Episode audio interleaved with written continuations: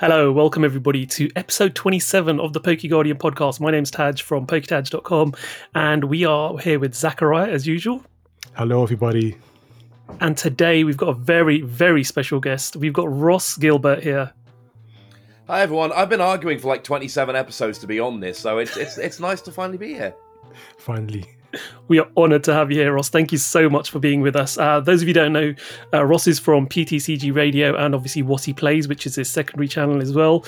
A huge part of the community. Very pleased to have him here. And yes, he recently hit a very big milestone for his YouTube channel, which I'm sure we'll talk about shortly. So before we do, though, let's have a look at our card highlights for what we've picked up since the last podcast. Zachariah, do you want to start with what you've got? Well, yes. I've picked up a very special card, at least to me. Some we never have seen it before. But some of you may recognize this person. It is the business card of Ponyta Ishii from the official Pokemon card game YouTube channel, the Japanese one. And it is signed by him. And fortunately, I got it for a very nice price. And this is an official cardstock, so it has a Japanese back and cardstock on there, and I'm very happy with this. So nice. Nobody knows about it except for very, very specific collectors. And I like humans on Pokemon cards, and this is one of them. I'm very happy with it.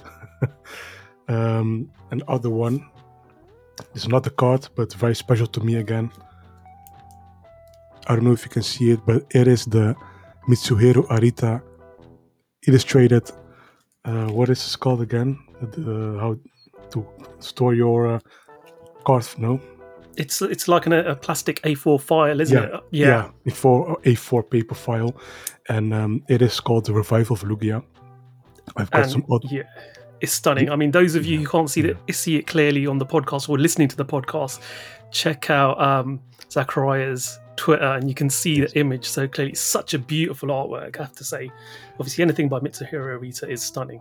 It's from 2005 and it hasn't aged a bit. It is that timeless. And all the evolutions are on there. And it's just fantastic. Those are one of my major highlights this month. To be fair, this month it has been very slow for me. I've got a booster box of Battle Region coming, but honestly, I've got my delayed shipment from Japan this week, with which are 4 Goldstar Ambion cards from Japan. So I have too many now, and I'm very happy with that. But that's about it, and you guys. Yeah, Ross, what about yourself? What have you picked up recently? Well, I wasn't warned this was going to be part of the show. And also, this is my first episode, so I could legitimately pull out any card I've ever picked up, which is really intimidating. But I did find a couple of things that are hanging around. One of the things, like, these aren't money cards. I'm not prepared of any money cards. Yeah. But I did pick up the trio of the first partner Pokemon from Legends Arceus, but these are the Taiwanese versions with the KFC stamp on, which shouldn't be very important to me, but for some reason I've got a real thing for KFC stamped cards. Anything with a KFC stamp. Awesome. Yeah, I love it. They did that set a little while ago that had the full art Pikachu, the Charizard, the Mewtwo, bunch of others. And I'm very, very lucky, and I understand how lucky I am, let's be clear, but I put a call out over Twitter and some random person who'd rather remain anonymous got in touch with me and they were like, yeah, I'll send them to you. And they just sent them out to me. And what's really cool, they actually put them in the 25th anniversary sleeves. Nice. But then they just kind of kept going.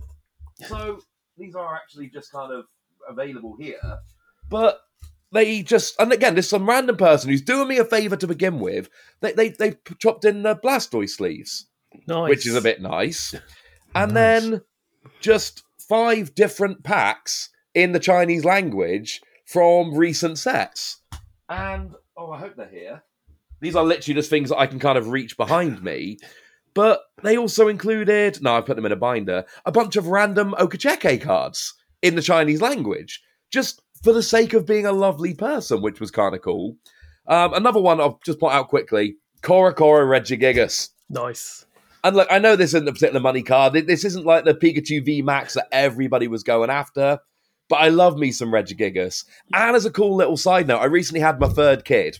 and my kids all have a spirit Pokemon. So the day Daisy was born, my firstborn, it was literally like she was born around about the time they revealed Latias Prism Star? Yeah, Latias Prism Star.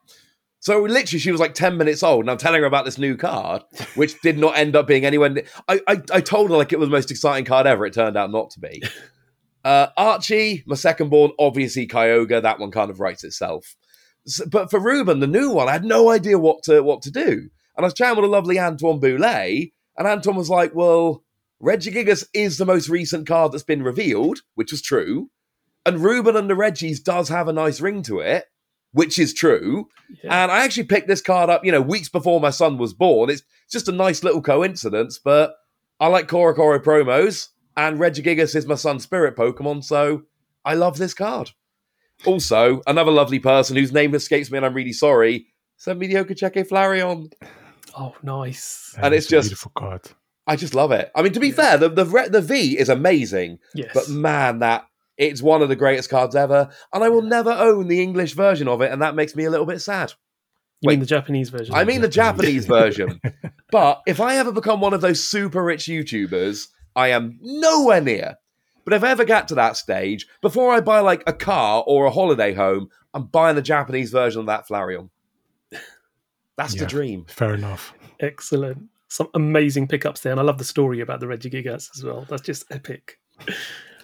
So for myself, I was going through the last podcast and thinking, right, most of the cards that I've picked up, I showed you guys on the last podcast. So I'll go through a few that I did pick up. So I did an order from someone in Japan. I managed to pick up a couple of bargains. First off was another one of these. And you can never have too many stamped promos, can you, Ross? Double stamp. That's the dream. Yeah. So that's Honey. Obviously, I think this was this is the Battlestar style pre-release. I mean, for Regigigas. I mean, sorry, Rengeki, Ichigeki booster boxes. This was a buy a box promo. So I did get quite a few of these originally when they came out, but this was just too cheap. I'm like, can never have too many. So I got that. And then talking about those Eeveelution special arts, I picked up it's very nice. The Jolteon Japanese version, which is epic. Reminds me of Sonic the Hedgehog, but the way it's sort of running up a building and spinning.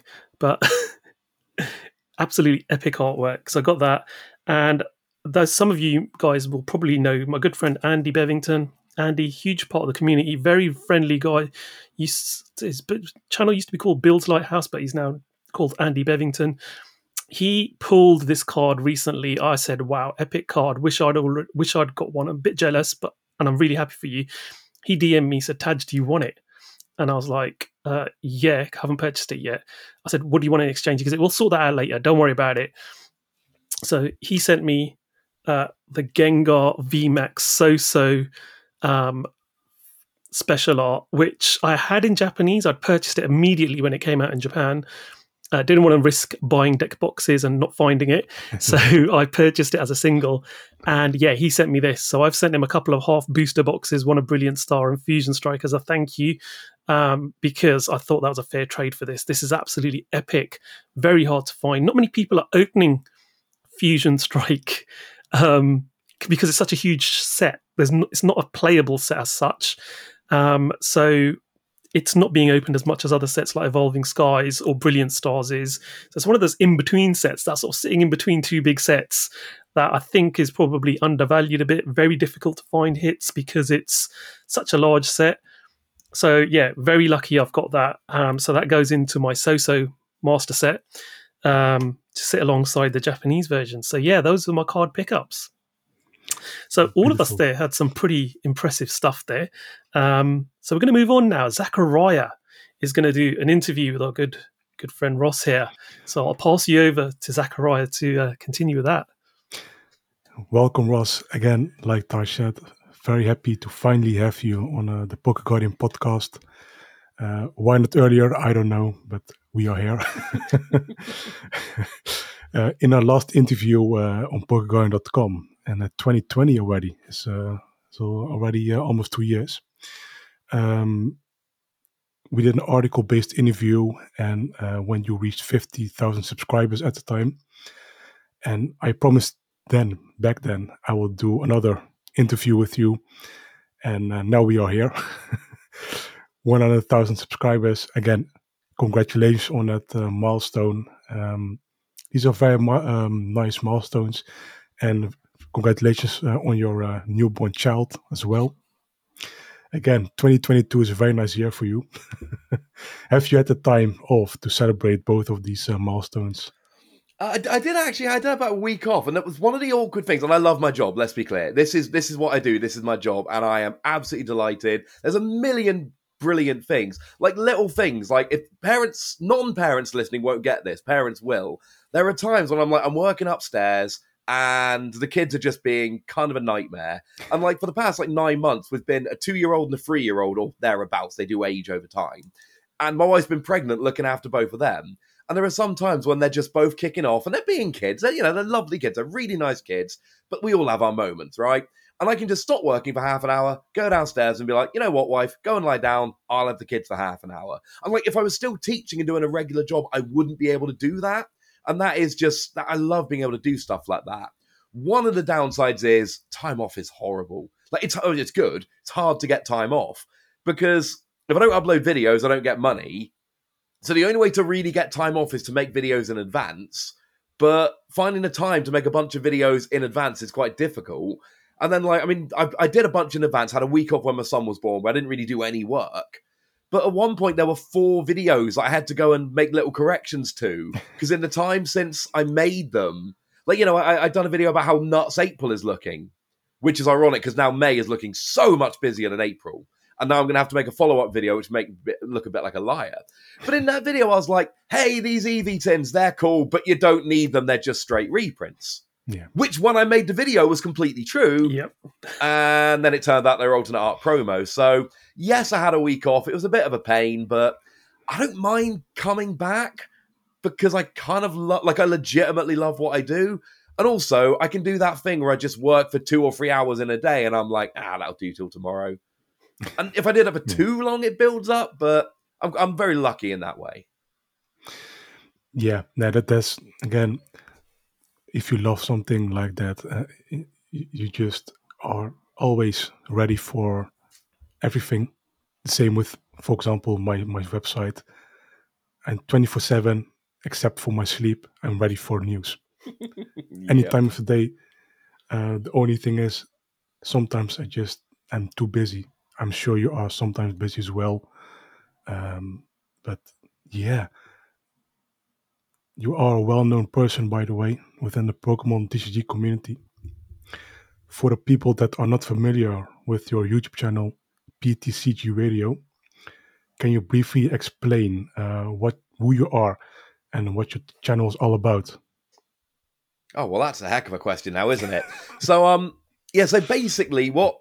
It's gone through kind of a few iterations. So I started off just doing the YouTube because, you know what, I've got a podcast, and when you've got a podcast, you're supposed to do a YouTube channel. And I didn't really know what I was doing, and it was all kind of half-baked, and it was a bit meh. And then I started recording games at tournaments, and I would go to a tournament, I'd have a streaming table, well, it wasn't streaming, it was purely recording, record a bunch of videos, upload them with commentary, which incidentally led me on to doing the commentary I've done for the Pokemon Company, so that was definitely time well spent. And then that was never all that popular, and then I started doing card reveals, and for a while my channel was largely card reveals. Card comes out, I have a look at it, and I mean there were sets I did I still do every card, but almost every card had its own video.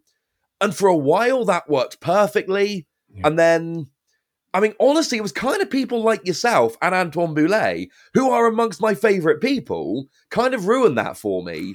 Because nowadays, when a card comes out, there's translations everywhere super quickly. Yeah. You know, and I'm very proud of this, Decidueye GX, the first person that ever posted about that in English, me.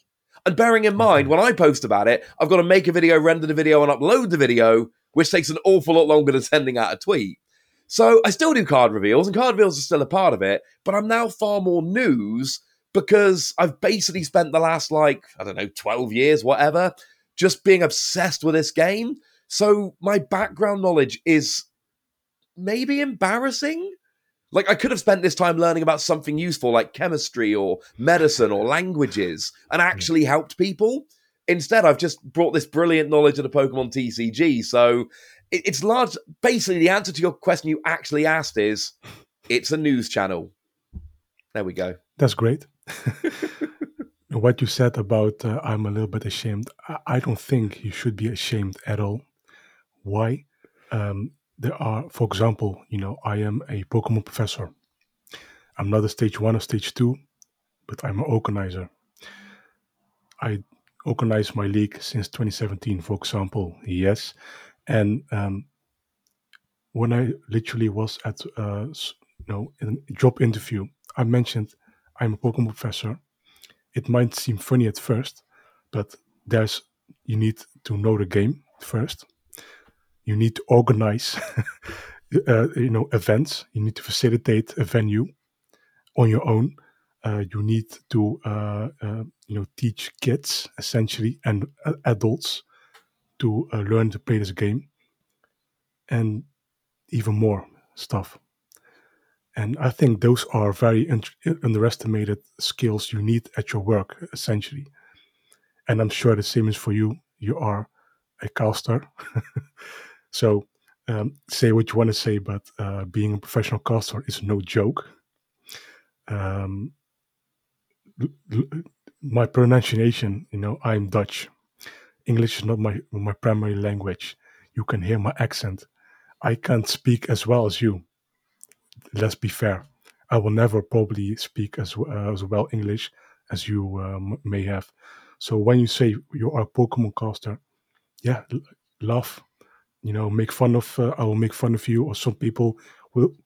Some people that don't know Pokemon, they will make fun of you. But in the end, it's just all. It's all like you learn every day. I will say, your English is a heck of a lot better than my Dutch. That is important.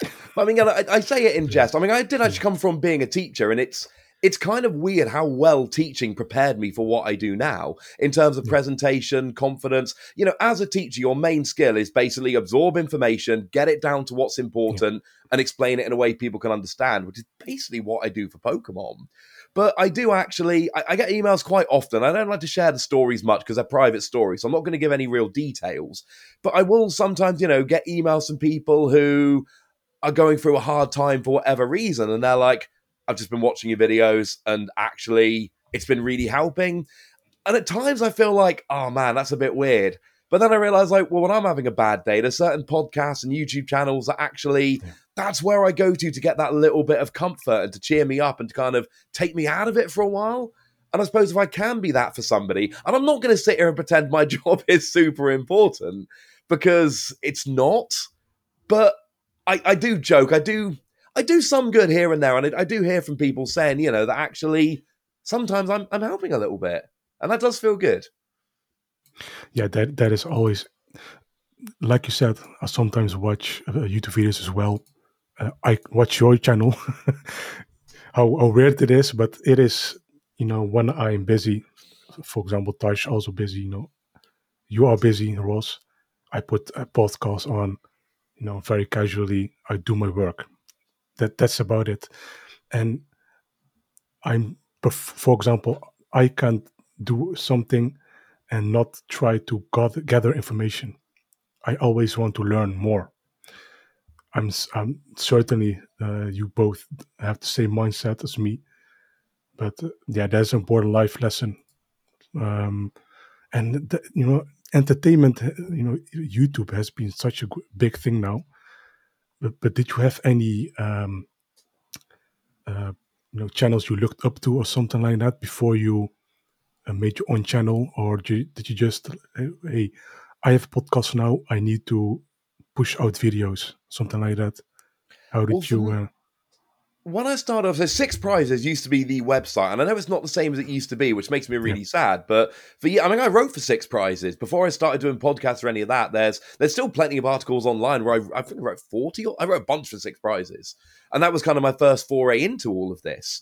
In terms of podcasts, there literally was none. And I'm really happy about that because I'm very much a kind of a doing person. Like you say, I mean, first for knowledge, it's what I'm always trying to tell my students. And apparently my mum says it was great. Sounds super annoying, but apparently as a kid, I was always asking questions, like constantly about everything. And I'm a dad now, and that sounds like exhausting, but apparently my mum didn't get too exhausted by it.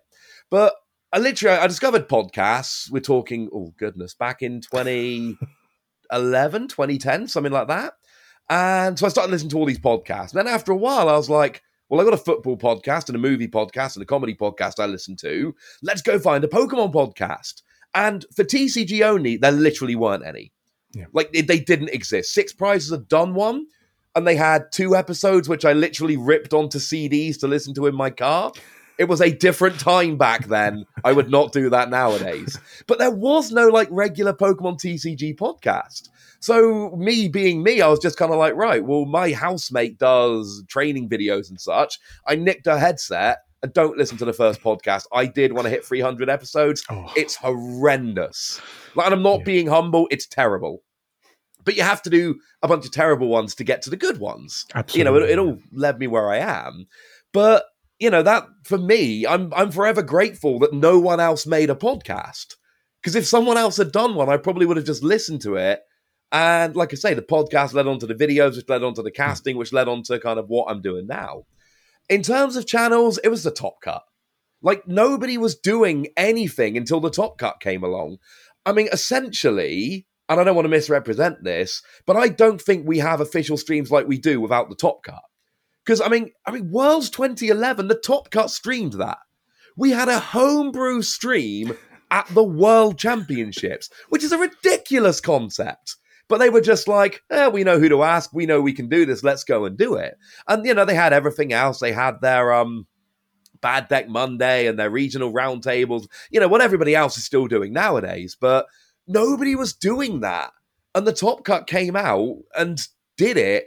And, you know, you see, basically, they left when Kyle Pukasukovic got hired by TPCI. And, I mean, if you were TPCI, you'd have hired Puka as well. That was an absolute no-brainer. Literally, of every single person in the community, I don't think there was anyone else who should have been hired ahead of him. And, you know, still working at Pokemon, still doing great things. And, yeah, that was definitely the inspiration for me because I wanted to do that. Yeah, that's a great inspiration. Yeah, he's also, Kyle, producing very nice products now. With I think he produced the League Battle decks, right? I don't know. The problem is, I don't know what I've heard officially. I can't remember what I've heard officially and what I've heard kind of on the down low. So I'm not going to comment about any of this because I can't remember what I'm allowed to say. I think I remember he greatly contributed to at least one. I think the Picorum League Bell deck, but very nice product. That's. But sorry, to go back on topic, you mentioned you've been an official caster for Pokemon event live streams. With, you know, the question is coming, you know, with official Pokemon events happening now and even Worlds 2022 planned in London, will you be casting in any upcoming events again? This question all the time. No, it's a fair question. I'm going to give you the same answer I give everyone. It's not up to me. I hope so. We all know EUIC is happening in Germany next month. We all know Worlds is happening in London in August. Obviously, I am desperately hoping to be cast in those two events. It's not up to me. My thing has always been be available enough and good enough to be picked. Good enough. I mean, for instance, there was when I did the last one, because here's what's super weird. I realized this the other day and it freaked me out a little bit. I started casting in 2016. I think it was Nationals 2016, the last year of Nationals. I had to miss London, or I had to miss UK for my brother's wedding, which I'm not too mad about because they're still married. But if they ever get divorced and I miss the first, you know, I don't know if I would have been casting that one. I wasn't available, but I casted the others. There's at least a good chance. If I miss that for a marriage that later broke up, I'm not going to be happy. But I did Germany and I did Italy and they were crazy events. They were, and again, there are still certain things I can't quite believe. Somehow I managed to wangle my way onto the Pokken commentary team and the TCG commentary team at the same event. No way that would ever happen nowadays. But at German and Italian nationals, I was literally, like, I'd commentate a couple rounds of TCG and then a note would be passed, you know, at the end of this round, run over to Pokken. So I'd finish off the table, I'd finish off the game, run over to Pokken, finish that match, sit down to Pokken for an hour or two. I think there was one day I was literally on official streams for 10 hours in one day, which is amazing. And for me, that's like absolute heaven. And unfortunately, you know, they've got proper Pokken casters now, and I still watch all the Pokken streams. They are really good. And I'm not as good as those dudes. And I understand I'm not as good as those dudes. I will never cast Pokken again, not in an official capacity. I mean, if they asked me to, I would in a heartbeat, let's be clear, but they've got better people who do that better than me. TCG, I think I'm good, and I think I'm doing a good job, and I think I'm making a good case. But, you know, I started in 2016. The last one I did was January 2018 in Australia. So I did maybe about 18 months of streams.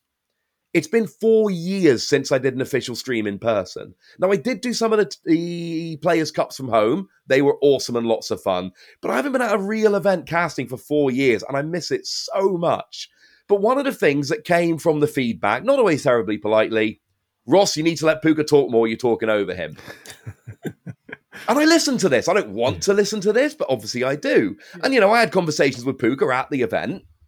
And the problem is, me and Puka are very different people, as you can tell by the fact that I keep telling giant long anecdotes when a simple answer would do. I'm a bit of a talker. So, but, you know, I was talking to Puka about that and working with him to try and make it better. In terms of availability, and I promise you this is true, and this is another thing I probably should be embarrassed about, it's not a coincidence my kid came in March. Because there were conversations with my wife that were basically, Internats is going to be in April. We cannot have a kid in April. So we were trying for a kid. And literally, like, we'd had conversations that if it doesn't happen soon, we're going to pause so that we don't interrupt, so that there's no chance I have to miss internationals, which is clearly ridiculous. But actually, it's happening next month. There is a stream. I am now available if they want me. Yeah. Kind of worked out. But in answer to your question, I have no idea, but I hope so. Thank you for your answer. Yes, 4 years already. That is a long time ago, honestly. 4 years. Would you have any energy to do in-person events again? Oh, in a heartbeat. Like, okay. It's my dream. It's all I want to do. Like, that's, I would be at one every weekend if they'd let me, and my wife would keep married to me. I love, like, there is nothing that beats in-person events. It's literally the most fun I have in my job, and it's ridiculous. Like, every so often, I mean, before this was my job, I'd get a lot more mocking. Nowadays, I'm like, mate, I sit at home all day talking about Pokemon cards, and I see my kids all the time. But before then, people would occasionally mock me, and I'd be like, I've been paid to go to, like, Germany, Sweden, Spain. Yeah. Not quite the... I've had free trips to the US, not paid trips to the US. Australia... So it's like, well, actually, and as soon as I tell people that, they're like, oh, okay, I'm jealous now. Yeah, to be fair, Pokemon in general has been much more widely accepted now after Pokemon Go, since 2016. And even the last 2 years, Pokemon is now still, people won't look weird anymore if you buy some Pokemon cards or have a wear Pokemon t-shirt. It is very widely accepted now. But thank you for your answer. Let's switch it up. Yes. I see. You like the artist Okacheke. You know, how come? Why do you like that artist? Excellent question. Wish I could give you an answer. It's one of those things. And Hisuian is becoming my second favorite artist. And Cato Stadiums, less so the Pokemon, although their alternate art Golurk is amazing. But the weird that they have really different styles for their Pokemon and their stadiums. I wish I'd give you a good answer, but it's one of those things where I just kept noticing cards that looked like the Shuppet. That Shuppet is one of the best ones they've done. The Psyduck is absolutely amazing. The Flareon. And then after a while, I kept noticing all these amazing cards, and they all just happened to be Okacheke. Yeah. And then... when the Flareon came out, it was actually Antoine Bouley again, who kind of was like, well, you must like the Ice Radicalerex, the V, the alternate art of the V. And I looked, and I was like, yeah, I do like that one. And then I took another look at it and I was like, oh, of course that's the same person. And it's just, I don't know what it is. And I'm not clever enough when it comes to art to describe why I like something. But I just, like the Electabuzz that was in the most recent set, I have never liked a picture of Electabuzz before. Electabuzz is a very meh kind of Pokemon. But that Okacheke Electabuzz is so good. And I get a warm, fuzzy feeling when I see the artwork. It really is as simple as that. Yeah, I really get it because Okacheke has such a distinctive art style. I've never seen that kind of art style before on Pokemon cards. And I think it just clicks. He was selected, I think, one or the other iteration of the Illustration Grand Prix before, but he didn't win. But got, like many artists now, got commissioned by the Pokemon Company, by Creatures, Inc. And again, it is, in my opinion, one of the top three Sword and Shield debuting artists, in my opinion. But thank you for your answer. You mentioned also Cato Stadium. Do you mean Oswaldo Cato? I do. I'm probably pronouncing it terribly. I apologize. For that. I just pronounced mentioned for everyone because some people, what is Kato? But and I'm learning Japanese. I should be better than this. I'm learning Japanese as well, but what I always personally like, of cards and even artists, I try to pronounce it the correct way. It is not the definitive way, but the correct way. And from these small details, I try to learn Japanese. Again, I'm not fully committed because I have other loads of stuff to do. But do you translate cards yourself now, or do you just fully rely on Antoine Bouley?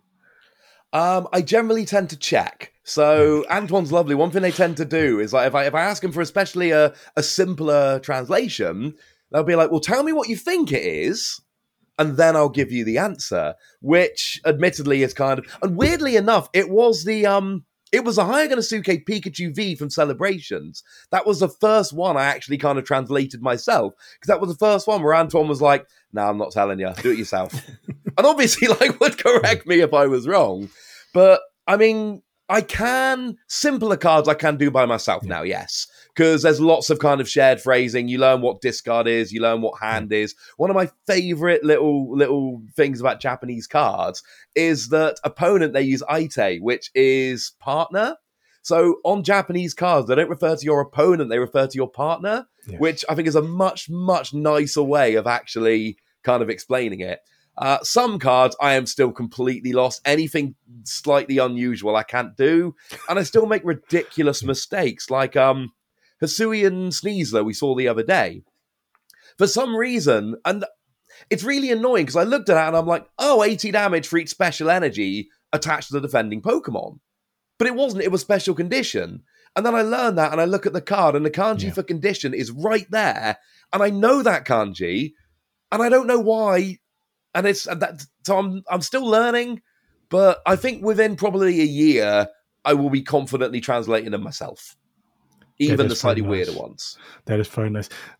For example, I can somewhat translate it, but when I see abilities, I'm shocked. No, I'm not touching any abilities. That is not for me.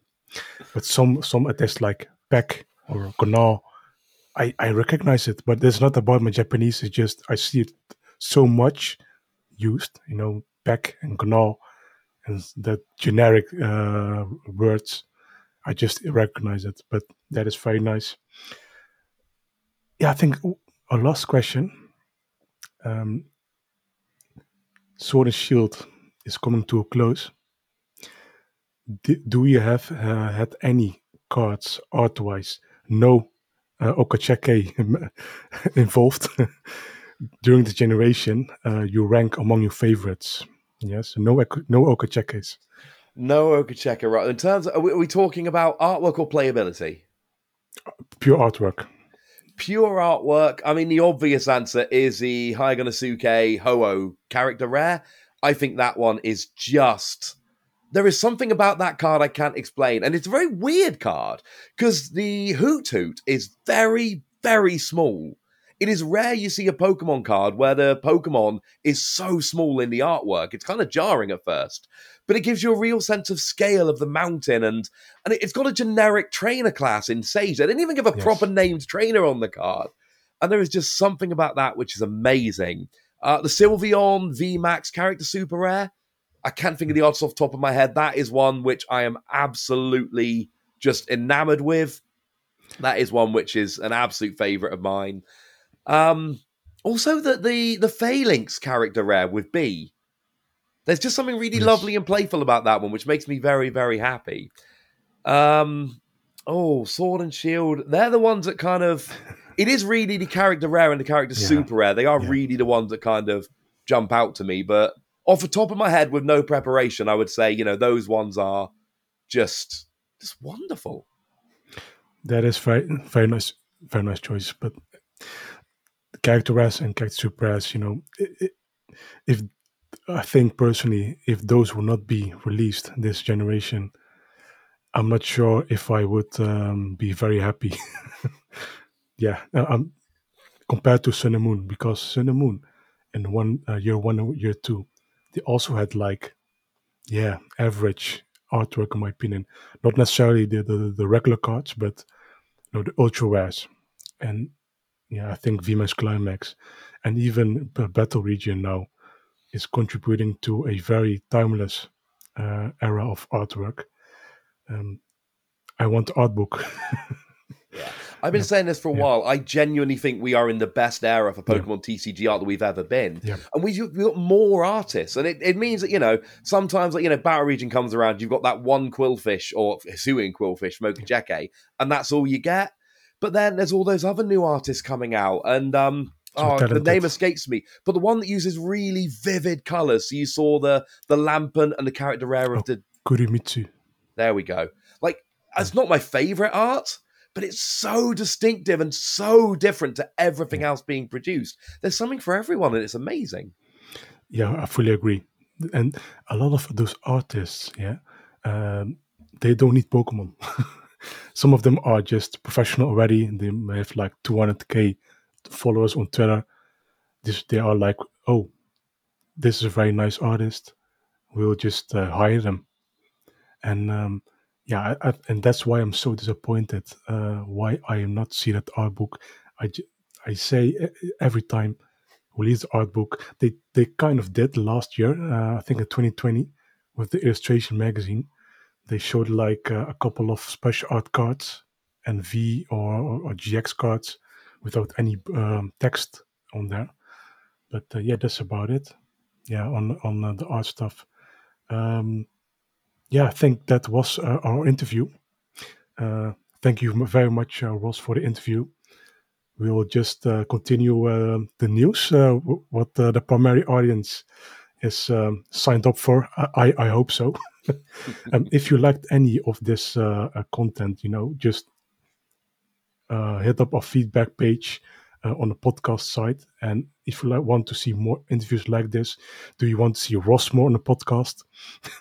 just mention it, and hopefully we can sort some things out. Tash, the floor is all yours. Yeah, first of all, I want to say, Ross, when I first started collecting Pokemon, I started collecting it because of my son, really. 2017, early era of the Sun and Moon. I think a lot of people have got into Pokemon because of evolutions and Pokemon Go. We got in because my son had seen my nephews had some Pokemon cards. So he's like, oh, I want some of those. And then I started researching, and is Guardians Rising era, I think. Yeah. And I'm very much one of those people. When I start getting into something, I get into it big time. So I started looking around at YouTube and everything. And obviously you had the big people opening stuff on YouTube. You know, you had... Unlisted Leaf, Primetime Pokemon, Leonhardt, you know, and then there was you. And you were doing something totally different from everybody else. And I think you were the reason that really encouraged me and my son to actually go and play the card game. We were itching to learn how to play. We got some starter decks, and then we were going to go to Burning Shadows pre-release, but something happened and we couldn't go. And then we went to Ultra Prism. And another thing as well, and I always tell this to people, people are always apprehensive about going to play the card game because they're like, oh, I'm so nervous.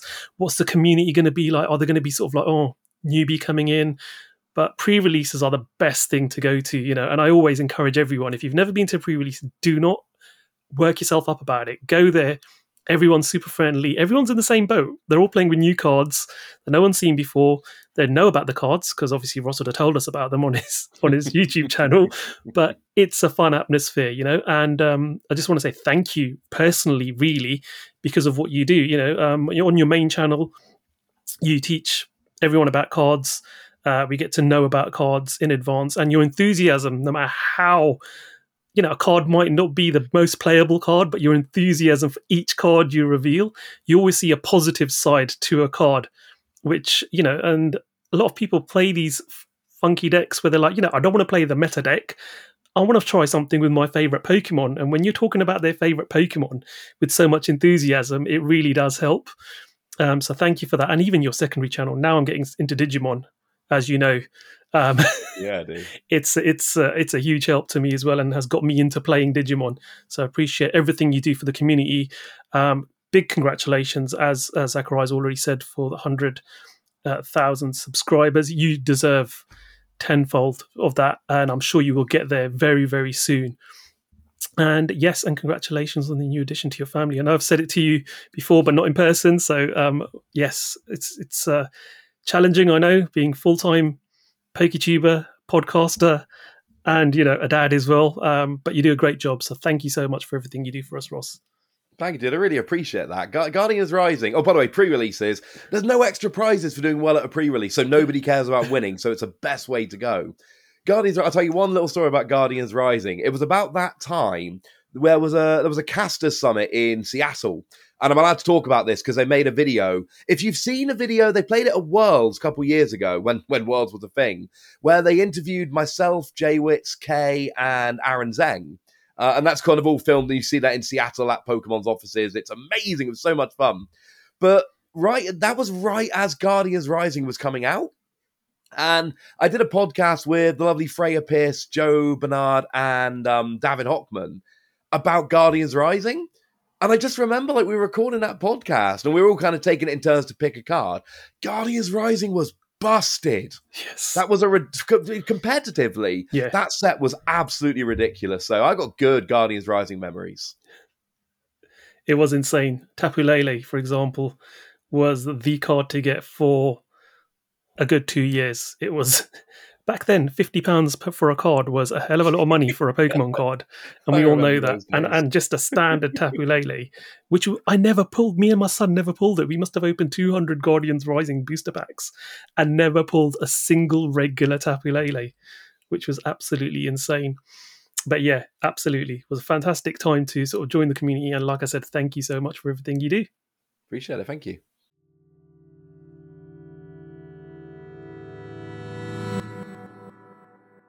Okay, so the first article we're going to talk about is obviously about S10D, Time Gazer, S10P, Space Juggler. They're going to be released on April the 8th in Japan. And as we know, Pokemon Japan are very good at officially leaking cards as the date gets closer, just to try and get the hype up a little bit. Fridays are usually an official leak date on their websites, but they've been releasing some cards on their YouTube channel as well, in certain videos, and they've been giving you a sort of preview on Twitter to say, oh, expect this card to be released, news about this being released tomorrow. So we're going to go over a few of them. So Orbital, Dottler, and Blipbug line has been released, which looks quite interesting from what we can see. We've also had Featherball was recently shown. That's search for one Pokemon that has no retreat cost, which is quite nice. Cleavor V-Star has shown up again as well, which we've seen in English because the English product was announced, wasn't it? And we with that, but I think we finally got to see all of the text, which Antoine has translated. But the really shocking thing for me was Machamp VMAX. Yes. So yeah. I seriously personally thought the VMAXs we were getting in starter decks and stuff, yeah, there's stuff that they haven't squeezed into year two, so they're just trying to sort of drip feed it out now and just get it out before this year's done. And it's not really supposed to have been in year three, but to officially put a VMAX in a main set and not a starter deck means it's intentional. Yeah. So VMAX Climax wasn't really the climax. It was. There's a, you know, it's almost like a Marvel. The movie's not over yet. There's a couple of extra trailers at the end, type thing, with VMAX, and we're getting more, which seems weird to me. I mean, I don't know how you guys feel about this. I'm annoyed about it. Yeah. I'm really annoyed about it because I made a video over on my channel, PTCG Radio, and I made a video about the fact VMAXs were gone, and then I got a bunch of people being like, "No, it's not. There were some in Brilliant Stars." And I'm like, no. They're just cleaning up the 100 start decks and VMAX Climax. They don't count. Yeah. So I made a second video saying, no, really, they're gone.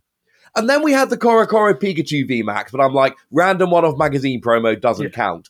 It is really hard to make that argument when they're putting them into sets. Yeah. I don't know whether they were designed. Maybe the card designers made more and they meant to put them in earlier sets, but they had to cut them and they really want to release them.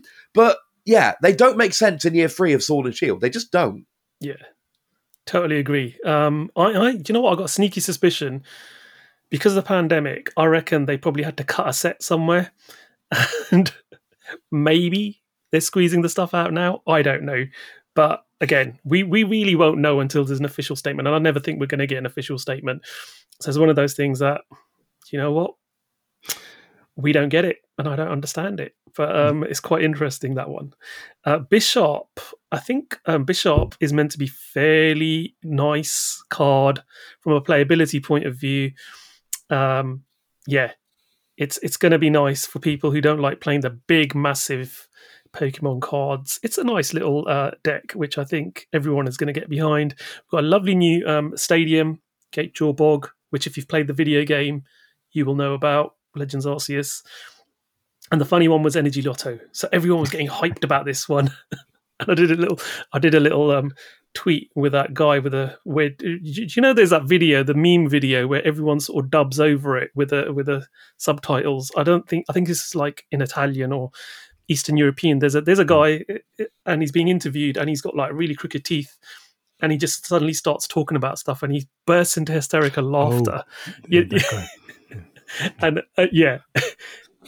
I used that GIF with that to say, you know, everyone was getting super excited because Pokemon Japan said they were going to announce a reprint of an item card.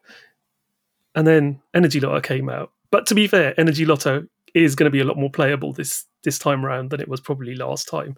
But I don't think it's a super, super amazing card. I think I got a bit hyped because I'd seen Ross's video on cards they're never going to reprint. And just a couple of days earlier, and I said, oh, Floatstone. I wonder if Floatstone's coming back. Yeah, people kept telling me that. They were like, Floatstone's coming back. And I was like, mate, watch my video. Floatstone's not coming back. It's not coming back. Yeah, exactly. And I will be wrong eventually, but it's not. Like, most of my predictions are pretty obvious. They released Floatstone, free retreat to anything.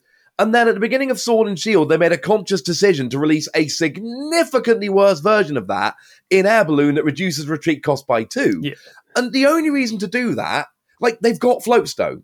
So either you release Floatstone or you release a nerfed version, which is a designer's way of saying, yeah, Floatstone's too good. They are telegraphing it. And that was 2 years ago they released Air Balloon. We're not getting Floatstone back right now. Yeah, exactly. And then we had Hisuian Sneasler V, which Ross does not like at all. But it's a nice card. So that is... fantastic card that is playable. And then we've got some fantastic artwork with the Rapidash, Ponyta, beautiful artwork on that Ponyta, and a few other cards. Hisuian versions of Electrode and Voltorb have been announced as well. And obviously the one that I'm super hyped about that I think we talked about before is So Eevee. Yeah. That'll be coming in this set as well. So lots of things to look forward to. The Reggie line's obviously in this set. These sets as well. So yeah, looking positive. Like I said, keep an eye on PokeGuardian every Friday because very, very early in the morning we do get some updates from Japan. So yeah, we'll get hopefully some updates next week as we get that week closer. The full set should be released Next Friday. Next Friday, yeah. So on the official PokemonCard.com website in Japan, they'll drop the full set minus the SRs and higher onto the site, and then we'll be able to see everything there. Okay, I need to jump in for a minute. You forgot Beedrill V. Oh yes, Beedrill V is well good. Yes. I am genuine, and I could be wrong about this. I think Arceus V-Star, because Arceus V-Star with anything is good. Yeah. Arceus V-Star, Beedrill V, I'm saying it now, I think that's going to be legit. Yeah, yeah, absolutely. Super playable. That is going to be pretty sick combo with those two. So you heard it here first. Ross has said it. Super playable card. That's going to be awesome deck to watch out for. Also, Gapejaw Bog. People are sleeping on that card. That is huge. Jolteon, Hisuian Samurott, obviously Bisharp. They keep printing Pokemon that do extra damage. If any of... I mean, literally, which one we saw this morning? I'm drawing a blank. Extra damage if any of your bench... Machamp VMAX. That's right, yeah. All of these Pokemon are going to want to play this stadium. It's genuinely big. People are not talking about how great Gapejaw Bog is going to be. It's going to be everywhere. Yeah, exactly. It's like...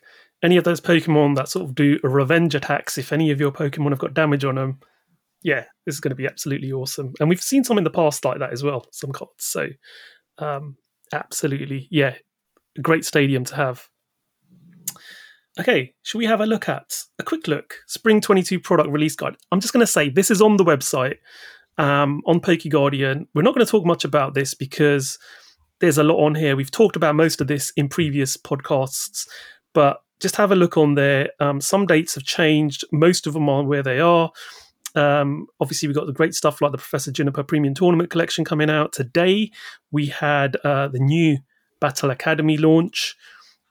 The Collector's Bundle that I thought was replacing the tins is out as well, officially out today. But we have got the tin coming out as well, the Collector's Chest coming out later on in May. So May's looking really, really busy. April's got some stuff coming out. But yeah, a couple of items out today, including the Pikachu V box as well, which I think some people are excited about. Everyone's always excited about a Pikachu V promo. So we've got another one in that sense as well. Anything you guys want to add on that product release guide? The Pikachu V, instant hit on shelves. Yeah. Yeah. I think a lot of these collection boxes, as most of us would know, you're not going to go out for the playability side of it. It's going to be like, a mum's out in the supermarket. There's a £20 Pikachu box on the shelf. Oh, I recognise Pikachu. That's from Pokemon. I'll buy that for little Jimmy, whose birthday's coming up. It's pretty much that kind of thing is the products that we tend to see. Obviously, Pikachu promos are predominant. Charizard promos are predominant. The starters... always the popular ones because it's usually people buying presents for others. We are seeing more player-focused products being released over the last few years, but a lot of them are usually the sort of try and encourage people to buy stuff off the shelf as a sealed collection box. Yeah, for me, it's April the 8th. April the 8th, we're getting Morpeko V Union, which is an exclusive V Union, and we're getting Lucario V Star, which is not going to be an Astral Radiance, because I've counted this out, and there are 8 V Stars on Astral Radiance. You've got the 3 from Battle Region, you've got Darkrai, and you've got the 4 from Sword and Shield 10, which weirdly is going to include the Rainbow Rare of Cleavor, but there is no Rainbow Rare of Lucario because it was in its own deck. So Lucario is not going to be an Astral Radiance. So you've got Lucario V-Star and Morpeko V-Union on the same day. Like, in terms of the next month, those are the two products for me, which are like, yoink. Yeah. Yeah, also the V-Hero 10s. I've ordered all 3. When I knew, these are not reprints. Instant buy for me, because, again, I collect Umbreon and Espeon. Must buy. Sylveon, nice to have as well. I like that one over many of the others. So, but also the Lucario V-Star Premium Collection, the regular art, where it's going to end up in, because I don't think it will be part of Astral Radiance, the regular version. That would not make sense to me. Yep. So, but that was it for me. Excellent. Right, let's move on. We've got new alternate artwork promos of Leafeon V and Glaceon V that were revealed in Hong Kong and Taiwan. So do you want to talk about this, Zachariah? Because yes, I think it's, people are a bit interested about the pose of Glaceon, for example, on this one. It's an interesting pose. Now, if you remember way back in 2021, Brilliant Diamond and Shining Pearl was revealed. The covers were revealed and the pre-order bonuses were revealed at the time. And you would get a special Leafeon and Glaceon V promo in Taiwan or in Hong Kong. And at the time, we didn't know how these were going to be released outside of Asia. Even Japan did not reveal those cards yet. We only knew at the time about upcoming V-Star products, Ice Leafeon, Glaceon and Ice Grass Leafeon V products, V-Star products. And yeah, almost certainly it will be in there. Fast forward to begin 2022. It is now out. And indeed, we got it as well in English in, I think, the Leafeon and Glaceon V-Star Premium Collection. Now, the issue was with Hong Kong and Taiwan, they got those promos first, you know, as a proper video game early purchase bonus. And it would be very awkward for them to release the same card over again in another product.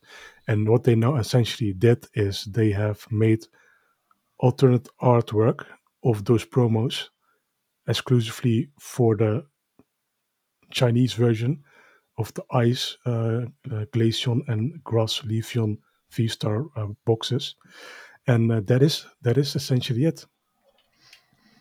Yeah, and interesting thing is, will we ever see these in English or Japanese? Potentially, I think maybe some tins usually is the case. Yeah. You know, a future line of Evolution tins. You might get this as a tin promo.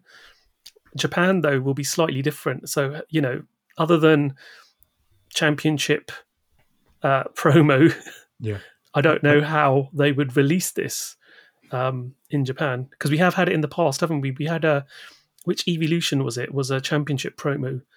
You forgot. I think all GX promos were Champions League. Except for the first generation Evolutions, all of them got a Champions League promo, with a stamp on there.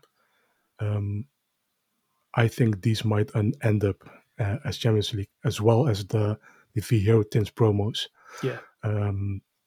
But also, these could be very well be gym promos in Japan, for that matter. Who knows?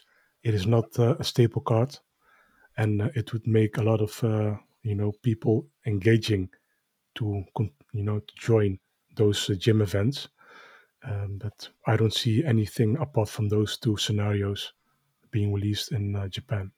Yeah, I think we'll get them in English. I do think we'll get them in English. I mean, again, I don't have any insider information here, but if you look at what the Pokemon Company International have done over the past couple of years, they seem to, I mean, we all know GX Ultra Shiny, we were missing like half the secret rares in that set. Yeah. Since Sword and Shield, the Trainer Gallery subset, and again, I'm just spitballing here, that seems to be the Pokemon Company International's way of saying, there are too many of these cards, how do we get them out to people? Yeah. 30-card Trainer Gallery subset, every set in year 3 of the TCG, Sword and Shield, job's a good one. One thing I noticed recently, every time Japan does their gym promos, there's always a Pokemon V in there. Used to be a GX, now there's a V. Yep. And they used to be collection boxes, look at Beware, Porygon Z, things of that nature. That must be really awkward because there aren't always collection boxes coming up. Yeah. Whereas if you look at things like Dracovish over in Brilliant Stars, they just whack them into sets nowadays. Yep. Incidentally, Astral Radiance, you're going to have Mr. Rhyme and Infernape, I'm calling it now. But that opens up a lot more avenues, because these Leafeon and Glaceon, they could be in tins, that would make perfect sense. They could just slide them into a set. And we're seeing that more and more in the past year or two. TPCI are getting much more confident with just going, pop them in a set, why not? Yeah. Yep. Things like the Korokoro promos tend to be blister pack promos. Look at the Korokoro Oricorio, which I never get tired of saying, which is going to be a 1-pack in Astral Radiance. But the Indeedee Korokoro promo slipped it in a set. Yep. I think it was Champion's Path, if I remember correctly. They just slipped it into a set. Yeah. I think they would do the same. I could be wrong. I personally think these are too popular for to be whacked in a set. These will make money for Pokemon Company. These two promos. Oh yeah, things make more sense. But I do think we're getting them, is what I'm saying. Yeah, I agree. Definitely. Cool. Let's move on to the next one. Cleavor V-Star Premium Collection is coming. Yes, it's listed with distributors. It'll be released on May the 27th this year. Very interesting. We saw this before we saw it in Japanese. So we also saw the English version, which we don't often. It doesn't often happen. Happens not once much. In a while, but it's quite interesting to see. What do you guys think about this? So obviously the full art's there, and we've got the V-Star. We're going to have a oversized version of the V-Star as well. Ross, I mean, what are your thoughts on this particular product? I have exactly two thoughts on this product, other than the fact that I'm definitely going to buy it day one. It's awkward, but it should mean that the regular art of Cleavor V and the Rainbow Rare of the V-Star and alternate art, if there is one, of the V, they should be slipped into Astral Radiance. That should be a given. Look, the Pikachu box coming out today, that is the Pikachu V from Brilliant Stars. They take the regular version out, but they leave the full art in Brilliant Stars. Pokemon have done that a lot lately. Yes. My second thought is the V-Star power, 30 damage for one energy for every Pokemon in your discard pile. That's going to be great in Wormadam decks. I'm definitely testing this in Wormadam decks. Although, honestly, any deck playing a Fighting Energy or something like an Aurora Energy, which could count as it, why not? If you can fit a 1-1 line in your deck, this seems like a really good tech V-Star power. Yeah, I don't like the regular attack, but the V-Star power I really like. Yeah, absolutely. I think it will be definitely a popular premium collection box for sure, because I think Cleavor is just one of the popular new Pokemon from Legends Arceus as well. A lot of people seem to really engage with this particular one. So yeah, it'd be interesting. What are your thoughts, Zachariah? I think it's, again, product-wise, fantastic product. But what is kind of interesting to me, because the Lucario V-Star Premium Collection had the full art revealed, which is not present in the V-Star decks in Japan. Yep. And now they see Cleavor V, which is, again, first reveal in English. What are they thinking, the Japanese fans? What are these outsiders having what we don't have revealed first? But yeah, a solid product. I'm not a huge fan of Cleavor myself, but again, I'm all over the Hisuian content first. Definitely a nice product. Again, $39.99 USD, MSRP. You can't go wrong. A full art confirmed and a V-Star. Yeah, exactly. Yeah. From a product point of view, you're getting 6 booster packs in there as well. So, from a value point of view, it's pretty decent. I think product. It's 5 for European, but I've not seen those listed yet. But and we probably won't get the pin badge, or we'll have coin, something removed from coin. The European. We'll get the pin, not the coin. Yeah. Yeah. Absolutely. Cool. Okay, so that's the Cleavor V-Star. Now we're going to look at some Ultra Pro products. The Astral Radiance card binder was revealed.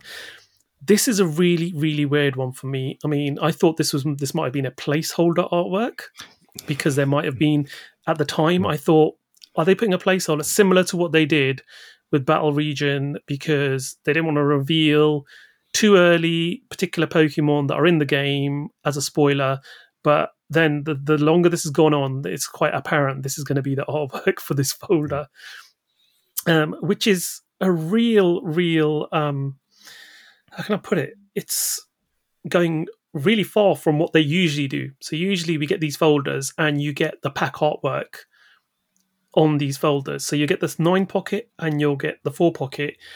And we've been really spoiled recently, because we had some amazing artwork, pack artwork over the last few years, including like the tag team generation. We had Mitsuhiro Arita. And more recently, we've had, who was the artist who did Blaziken VMAX? Akira Agawa. Akira Agawa has been doing some amazing pack artworks, which were then transferred onto these products. So to see what we tend to see on their playmats, you know, a generic, this is your standard picture, cut and paste on of a particular Pokemon onto a product like this, just seems a bit off to me. I don't know about you guys. What do you think, Zachariah? I think people thought that this might be due to some Legends Arceus spoilers, that they are covering this up as a placeholder. But from what I see, this is the end product. I'm fairly certain of that. Yeah, this is a disappointment. I'm very sorry. I can't support this kind of product. I'm very sorry. And you do not please, send hate mails to Ultra Pro, because this is not clearly Ultra Pro making that decision. It is a Pokemon Company International decision. It is not that Ultra Pro says, "Hey, I like this over that artwork. We'll use that." No. I'm very certain they are, licensed and contracted. Hey, this is what you want. Produce it. So, but again, the only thing that mattered to me for those kind of products was the artwork. And if you now remove the artwork and put some generic, Pokedex art on that is disappointment. I'm very sorry. But still, for that price, for beginners, a nice product. But now you will have a gap in your binder collection of sets. Oh, there's this fantastic Anasaki Dynamic booster pack artwork, omitted. And now there's the Hisuian starters on there. I'm not sure what is going on, but this is terrible. Sorry. Yeah, Ross, your thoughts on this? I mean, when I talk about this on my channel, I'm pretty clear about my thoughts on it. It's not for me. All I can tell you is, right, I used to teach business for many, many years. I'm quite good at the whole business thing. And one of two things is going to happen with these products. Either they're going to sell better than we think they should, not liking them personally. And if they do, then that means people like them. And if people other than us like them, then actually, as much as I'm a grumpy old Cornishman sitting here saying I don't like them, if there are kids out there that are going, hey, it's the ones from that game I play, I love that, then that's actually, maybe it's just not product for us. Yeah. The other possibility is they sell a lot less because the artwork's not as good.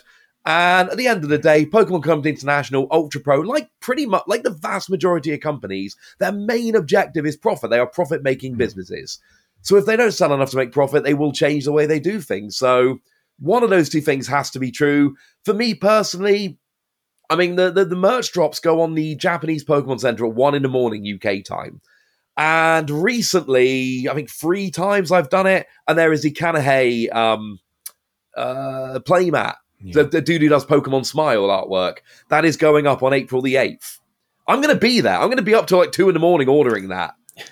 I'm not even going to walk down the road to buy this Ultra Pro stuff. Yeah. No.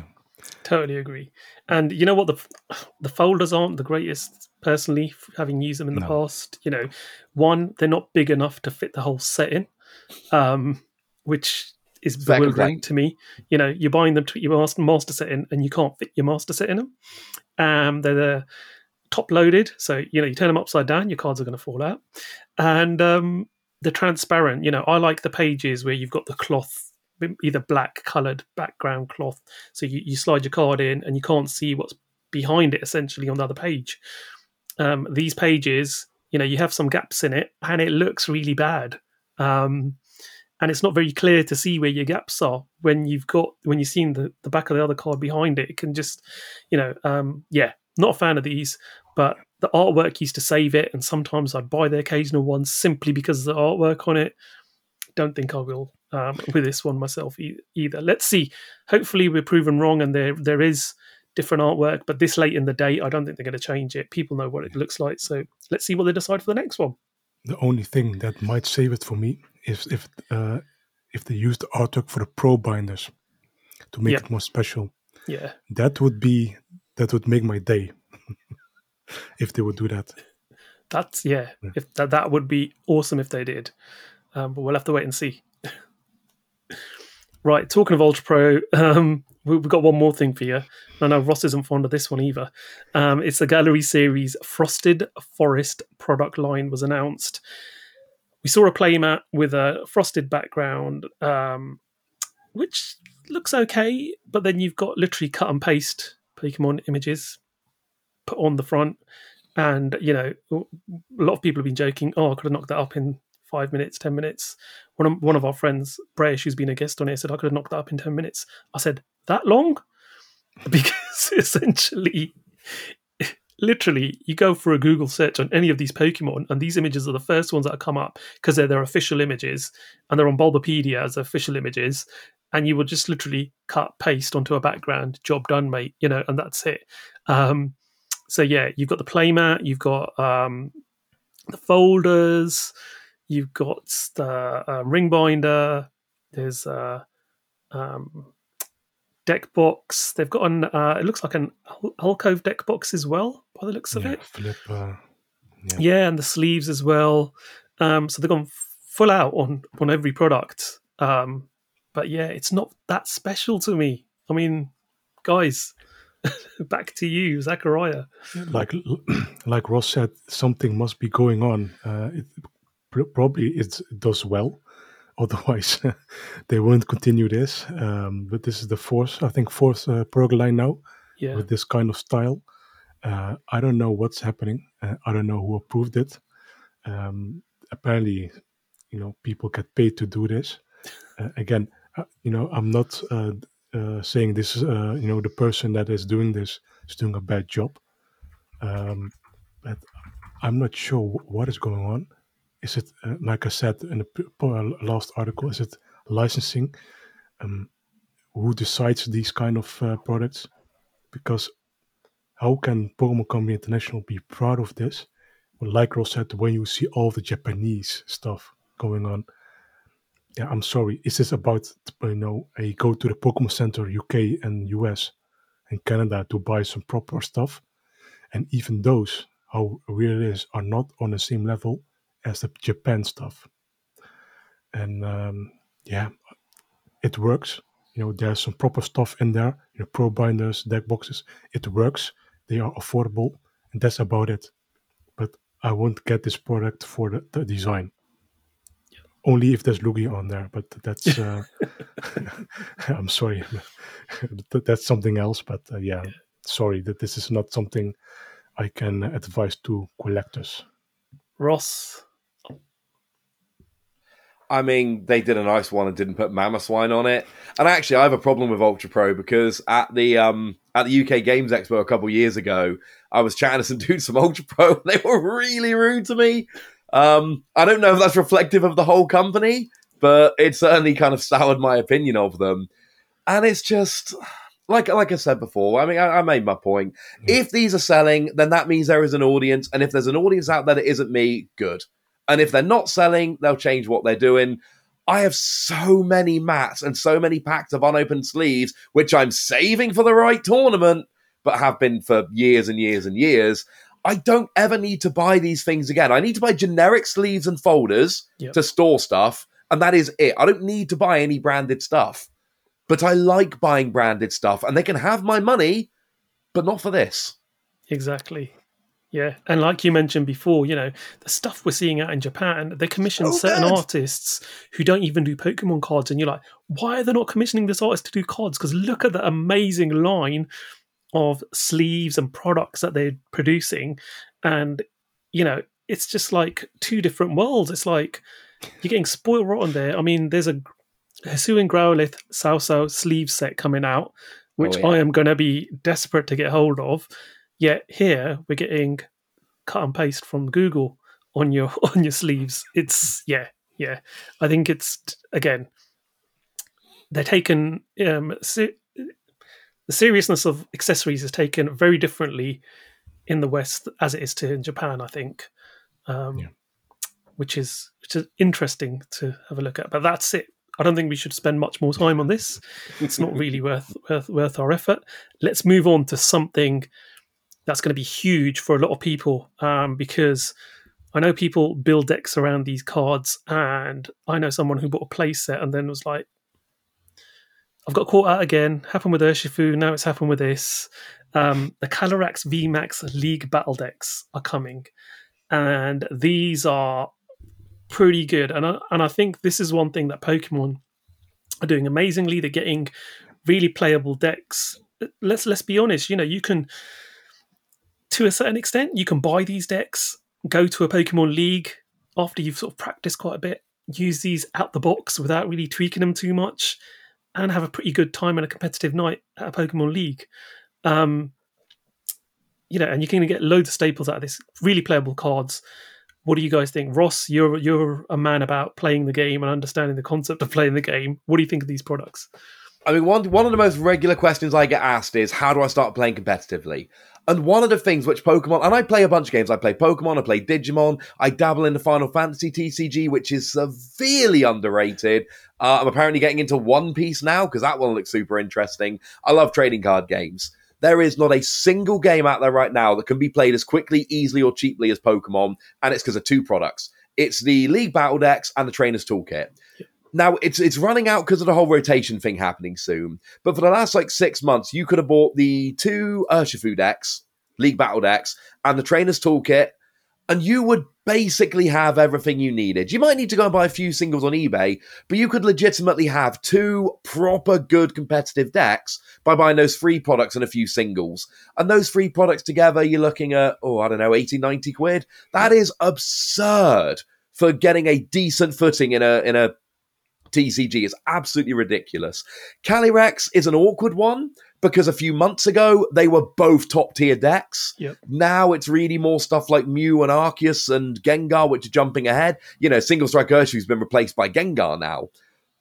And I think the Calyrex are coming a little bit late, but you got to bear in mind there are lead time to these products. I guarantee when they started doing these, they were very good, well-played decks. And they're still not going to be trash garbage. They're just maybe not the tier one they used to be. But anyone with any interest in competitive Pokemon, pick these two up, and the new Trainer's Toolkit, which you've told us, Zach, is coming in July, and I'm going to believe you on this one. They are the products to buy. Absolutely. Zachariah, your thoughts? Essentially what Ross said, again, these are solid products. Competitively, if you buy two of those decks, you have a very consistent deck. I did the same with Picarom. I didn't play Picarom at the time. Pikachu and Zekrom GX tag team. I've played two. I've bought two. Not two. Four. Because I literally have one sealed. Just to, as a reminder that this was one of the greatest decks ever for me. I've played with a friend, on a summer day. No. The only bad part was I had to sleeve them all. If that's the only bad part, I am a very happy man.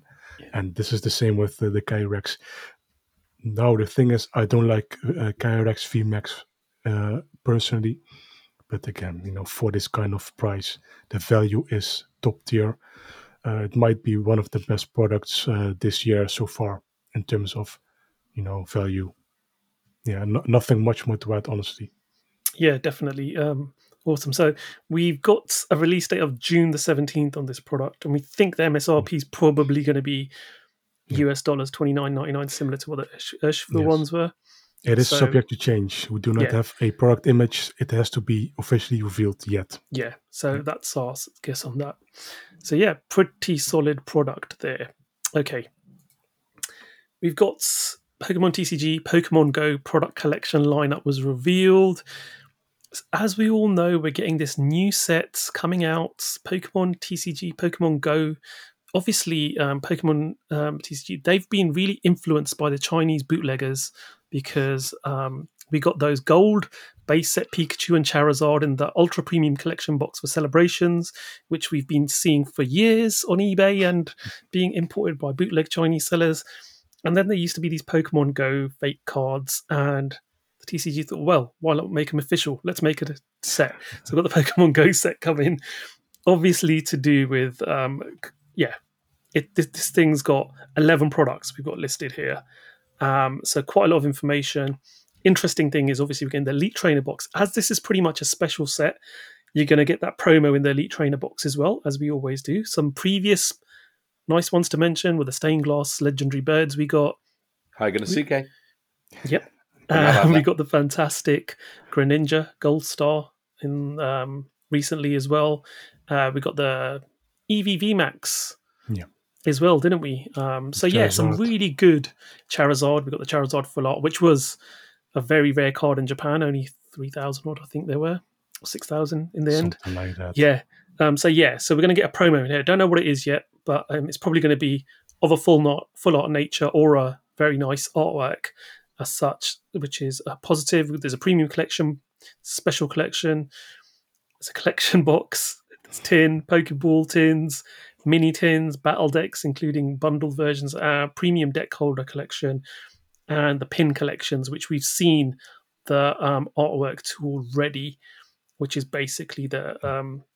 And those are the special collections, of Team Instinct, Mystic, and Valor, depending on which team you play with. So do you guys play Pokemon Go or not, Ross?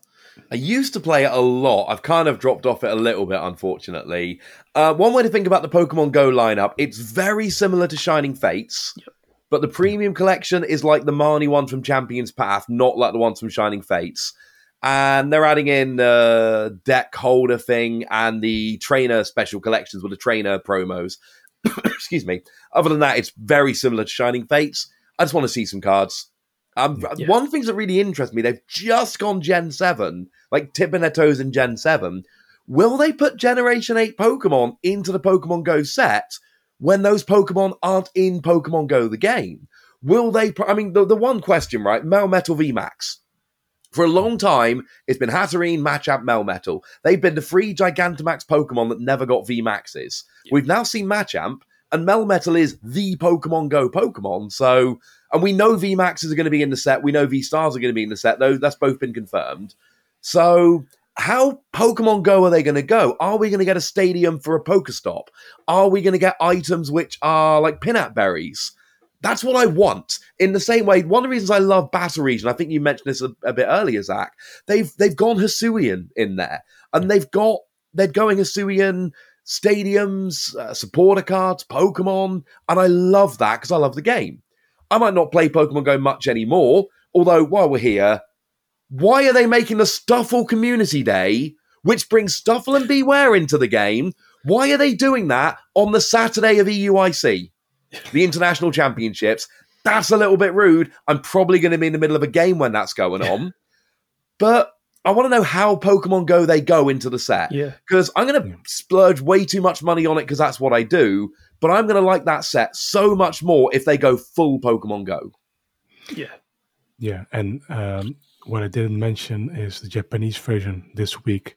They revealed the pro description. I know not necessarily Pokemon, but Toys R Us Japan. And now it's removed, by the way. But what they mentioned was, that is very important and vital for this set, Mewtwo V-Star is confirmed. Machamp V-Star is confirmed as well. Yep. Pokemon VMAX are confirmed for this set. And on top of that, there is going to be revealed, included in the set, a new rarity of popular Pokemon. And one of them is confirmed to be Eevee, as seen in Eevee Heroes. And that is that this text already went from, hey, this set might be nice, to I must pre-order it. I don't know what they include, but it must be good. If it's remotely as good as Battle Region, I think this is such a great set. And mind you, this is Pokemon Go. So... they know what they have in their hands. This is literally gold. Like I told you in the previous podcast episodes, this collaboration is vital for Pokemon Go players to be familiar with TCG, because they need the special codes that's going to be included in the Asian set for their game, and vice versa. And this is going to be such a nice set. I'm going to repeat it. High potential, amazing set already. Just give me that EV already, and I'm going to be a very happy man. Sorry, I need to give me it. Yeah, and I think Ross touches on a really important point there. You know, it's around, we're only starting to see their lowland Pokemon. Gen 7's being released in the game as we speak. It's going to be at least another year before they release current generation into it, because they drip feed us in Pokemon Go. You know, they give us everything now, what we're going to come back for. It's one of the highest grossing mobile games from revenue point of view in the world. They make a ton of money off this. It brought a lot of people back to the TCG when Pokemon Go first originally came out back in 2016. So, you know, they know that it's going to drive people into the card game, collecting the cards as well. And as you say, you know, I think we will see some of the major players from the Pokemon Go in here. And as you say, you know, we've had some announcements around Mewtwo V-Star and Machamp. So yeah, Eevee, that new rarity, I think that's going to get everyone intrigued. And that's where it's going to start generating the pre-orders now. As you said, you know, people are going to be like, ooh, new rarity, what does that mean? You know, we've seen the K cards recently, the, you know, Shining cards, which absolutely looks... I was skeptical about them when I got in. When I pulled the Greninja in hand, I was like, this thing looks amazing. You know, we've had amazing rares in the past. Shining Legends, we've had Shining cards. What are we going to get new rarity in here? I think that's a bit of excitement, and that gives us something to look forward to. So yeah, positive looking set. Hopefully we get some more news, and I think obviously we'll start getting leaks in a little while. I'll give it another month or so, and we'll start seeing some cards being leaked, and we'll get the buzz going for this set. But I think a lot of people thought, it looks a bit vanilla. It's probably going to be very 5-band graphics, cards, you know, Vs and V-Star. But it could be. But I think there is an option here for it to be something quite special as a special set. I hope so. Sorry. Yeah, they can absolutely kill this set, yes, just by making the loading screens as special arts. Yeah. 1-to-1. Oh yeah, just that little thing. If they do that, like I said before, just a few minutes ago, this set has so much potential. I'm probably overhyping it, which we shouldn't do. But how can you not? I'm sorry. Yeah, that's all I do is overhype stuff. I'm like, what's with me? I mean, one thing I've pointed out to people, and people don't like it when I point this out. Pokemon Go is not for TCG players. The Pokemon Go TCG set is not for TCG players. They are going to sell us Astral Radiance. They are going to sell us whatever Sword and Shield 11 is. They are going to sell us every other set. This set is for Pokemon Go players to go, oh, TCG. And then they go and buy more TCG stuff. Yep. Plus, they know that people like us, it doesn't matter what the set looks like, we are going to spend money on it. Pokemon Go TCG, the only reason to make this set. And again, if you look at everything TPCI have done the last few years, they are getting really good at this business stuff. They're making a huge amount of money. They're making a lot of good decisions. This is a set which is designed to go, hang on a second, there are many, many, many, many millions of people playing Pokemon Go who don't buy Pokemon cards. We'd make a lot of money if these people bought Pokemon cards. Let's make Pokemon cards just for them. It's not for people like us. And if we end up buying it as well, which let's face it, we're all going to, handy bonus. The one thing is, and I don't think there's a good way around this, I think this set works way better in Japan because we don't sell individual boosters. Yeah. Special sets, for various reasons, the way the Pokemon is set up over here, we have booster boxes of our main sets in February, May, August, and November, and we have special sets sold in their own products. That's the way we do it. But what you really want, and I stand by this, what you want with Pokemon Go is you go into a supermarket, and right there on the till where all the chocolate and stuff is, you got a half booster box just opened, £4 a pack. And they're going to have that in Japan where they have booster boxes. And I think impulse purchase, couple quid a pack, and we all know in Japan it's really cheap to buy individual packs. Yep. That's how you really make your money with Pokemon Go. I do think that's a downside of the way we do stuff over here. But the only way they could change that is completely redoing how they do special sets. And I'll be honest with you, I probably wouldn't change that either. I think the positive side on this set is this set might be identical to the Asian version, just like Shining Legends was. And I'm very happy to see that, because when I saw Hidden Fates, Shining Fates, I saw all those extra cards in there. So no, just give me what Japan has, not all the starter deck stuff in there, the generic stuff. I don't need that. The downside of Hidden Fates, you know, you had all these, you know, terrible cards in there, which, you know, artwork wise amazing, but the bulk of Hidden Fates is terrible. Nobody wants it. It was that bloated.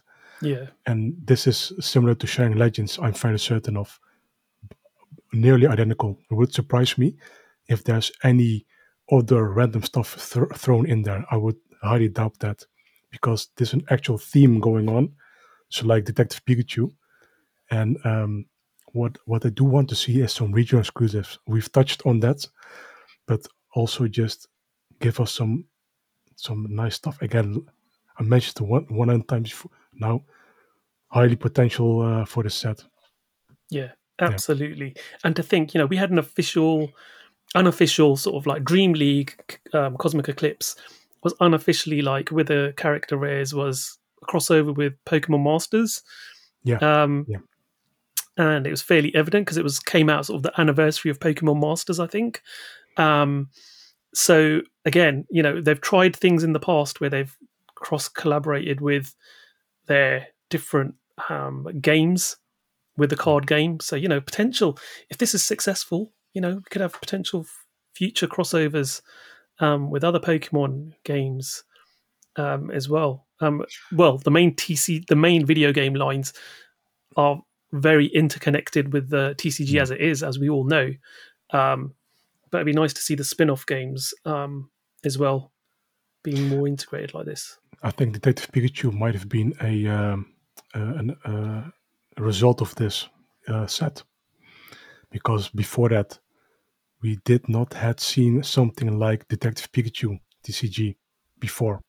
I might be wrong, but Detective Pikachu was the kind of special set. Clearly something totally different, and this again is the result of that. I'm very certain of that. Yeah. Let's not forget, it wasn't exactly the same. Japan did have that Detective Yoshida full art, which for some reason why did we not get that card? That makes no sense to me. Japan exclusive, not Korea, China, or Japan exclusive. Why? I don't know. It is Ken Watanabe, right? That's huge actor in Japan. It might be because of that. There's Ken Watanabe, but I love Ken Watanabe. I'm jealous. And you know what? As you guys know, I collect full art supporters. That is the only real life full art supporter in my whole collection, as in a photograph of an individual, because the rest of them are all obviously artwork. Yeah. So that's an interesting fact as well. It's the first and only time they've put literally a photograph as a full art supporter. Yeah, that is true. Yeah. Bad times. Cool. I think we've covered everything for this podcast. It's been extremely enjoyable. Ross, thank you so much for joining us. Do you want to tell those of the people out there who, there can't be very many, to be fair, listening to this, who don't know what your YouTube channels are, do you want to sort of give a bit of information as to what they are, how they can view your content? Nice and quickly, just youtube.com/PTCG Radio. People are always like, what? I'm like, Pokemon, trading, card, game, radio. It's really straightforward. I almost called it On The Bubble, and then I'm glad I didn't, because Kenny Wisdom did like a YouTube channel a couple months later, called it On The Bubble, and I was like, oh, that would have been awkward. And I like Kenny. I don't want to have to fight Kenny. He's a lovely, lovely man. Plus, he now works for Pokemon, so I think that might not do well for my relationship with Pokemon. That's just Pokemon stuff, anything Pokemon related, mostly TCG, but, when video game news comes out, things of that nature will go on there. And What He Plays is, I made a second channel because, at one point I uploaded a Mario Kart video to PTCG Radio, and I instantly, within a couple of minutes, lost 20 subscribers. And this is when I did not have 20 subscribers to spare. I still don't, to be fair. So youtube.com/What He Plays, just...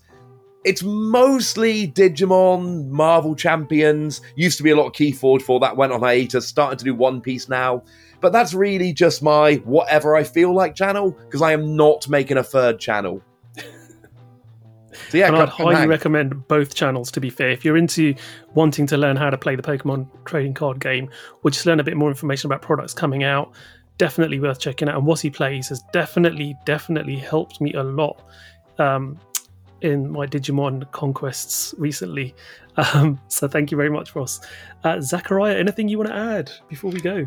Yeah, it's been a blast having you on this podcast episode. I hope for some future returning episodes, Ross.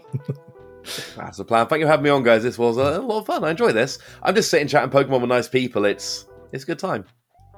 Great having you on. Thank you everybody for watching. You can catch me on PokeTaj YouTube channel, and all my links are on PokeTaj.com. Thank you so much again, and we'll see you on the next episode. Take care. Goodbye.